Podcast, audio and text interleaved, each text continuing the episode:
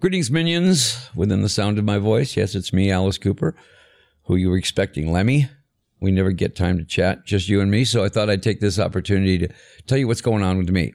So I've been back from my Rock Meets Classics tour in Germany for a few weeks now. It was really fun working with the guys from Uriah Heep. They were great with a 50 piece orchestra and a rock band. Orianthi, of course, was backing us up on guitar and also Joe Lynn Turner did a bunch of uh, rainbow songs.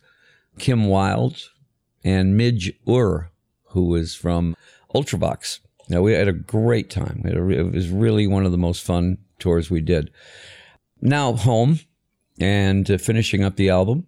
Very little to do on that left, so that's going to be in the in the can, as we say.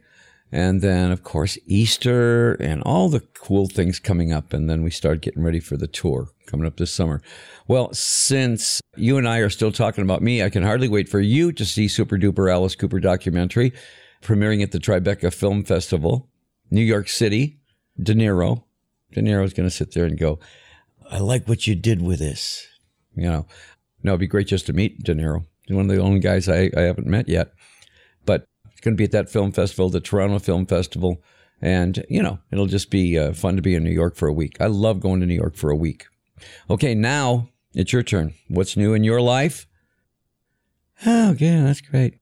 How nice for you. Oops, uh, look at the time. Got to run. Got to wash my hair.